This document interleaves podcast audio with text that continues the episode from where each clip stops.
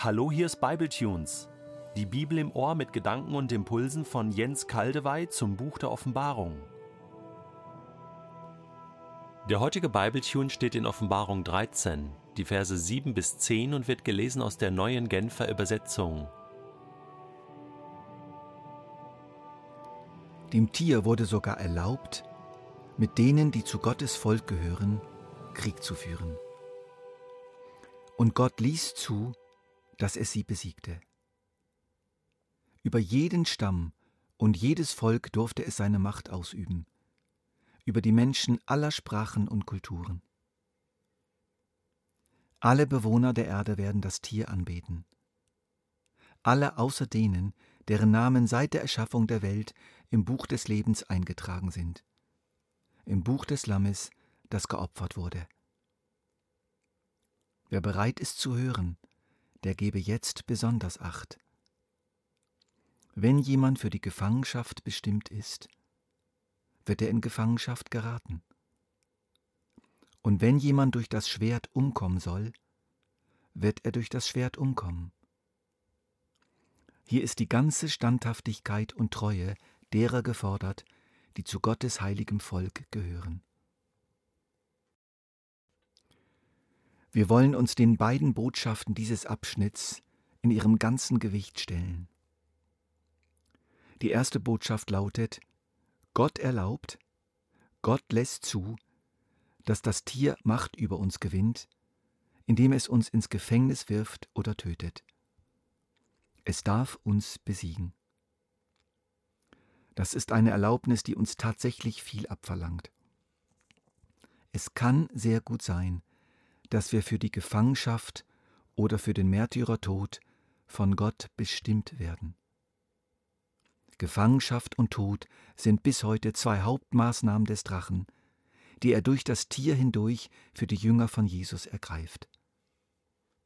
Daneben, wenn auch nicht erwähnt, gibt es sicherlich auch noch andere schwere Angriffe wie Hohn, Verachtung, wirtschaftliche Benachteiligung, Hinzufügung von Schmerzen und vieles mehr und Gott lässt den Drachen machen. Die zweite Botschaft lautet, hier ist die ganze Standhaftigkeit und Treue derer gefordert, die zu Gottes heiligem Volk gehören.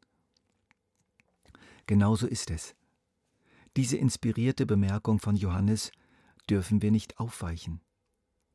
Schon gar nicht durch irgendeine Entrückungstheorie, welche die Gläubigen von der Erde entfernt, sobald es so richtig schlimm wird.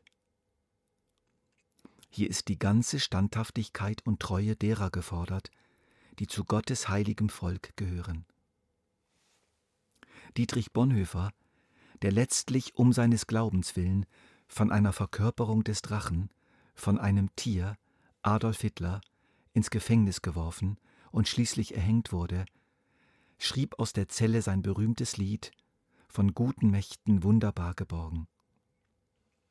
Eine Strophe davon geht so und reichst du uns den schweren Kelch, den bittern, mit Leid gefüllt bis an den höchsten Rand. So nehmen wir ihn dankbar ohne Zittern aus deiner guten und geliebten Hand. Bonhoeffer hat verstanden, dass nicht Satan oder einer seiner Helfershelfer uns den Kelch reicht, sondern Gott. Aber dann hat er meiner Ansicht nach doch etwas übertrieben mit der Formulierung, so nehmen wir ihn dankbar ohne Zittern aus deiner guten und geliebten Hand.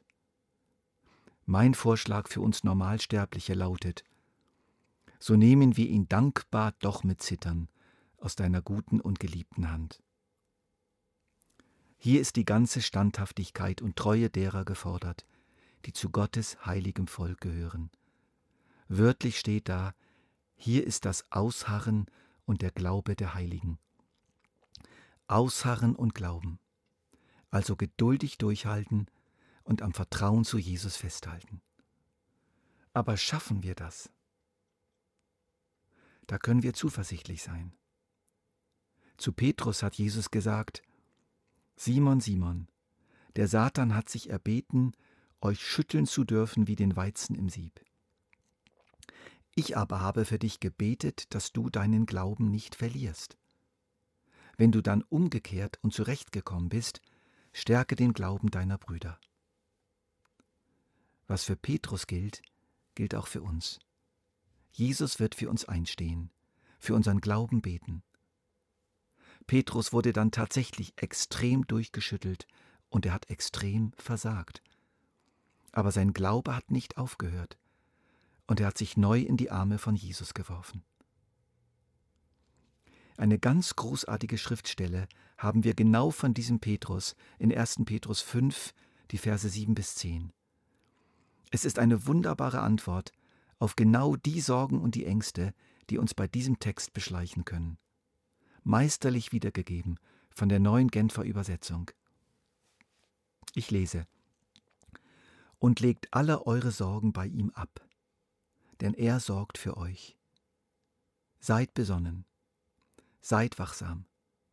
Euer Feind, der Teufel, streift umher wie ein brüllender Löwe, immer auf der Suche nach einem Opfer, das er verschlingen kann. Widersteht ihm, indem ihr unbeirrt am Glauben festhaltet.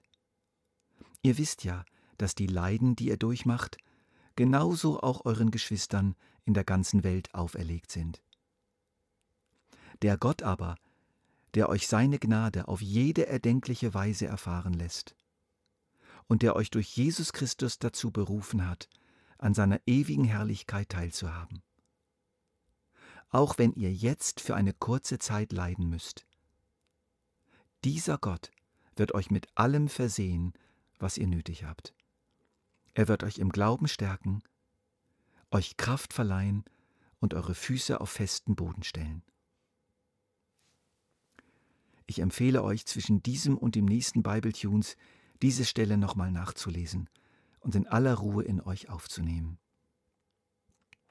Es könnte aber auch sein, dass wir uns von einem bestimmten postmodernen Gottesbild klar verabschieden müssen.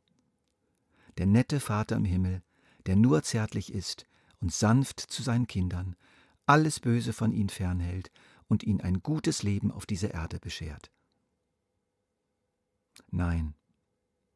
Als Paulus und Barnabas auf ihrer Missionsreise in Kleinasien die Menschen besuchten, die vor einigen Monaten durch sie zum Glauben gekommen waren, ermutigten sie sie dazu, so lesen wir es in Apostelgeschichte 14, unbeirrt am Glauben festzuhalten. Nach Gottes Plan, so sagten sie zu ihnen, müssen wir viel Schweres durchmachen, ehe wir in sein Reich kommen. So viel mal für heute. Im nächsten Bibletunes werden wir einen kleinen Exkurs machen, der zwei Fragen beantwortet. Erste Frage, wer ist das Tier eigentlich?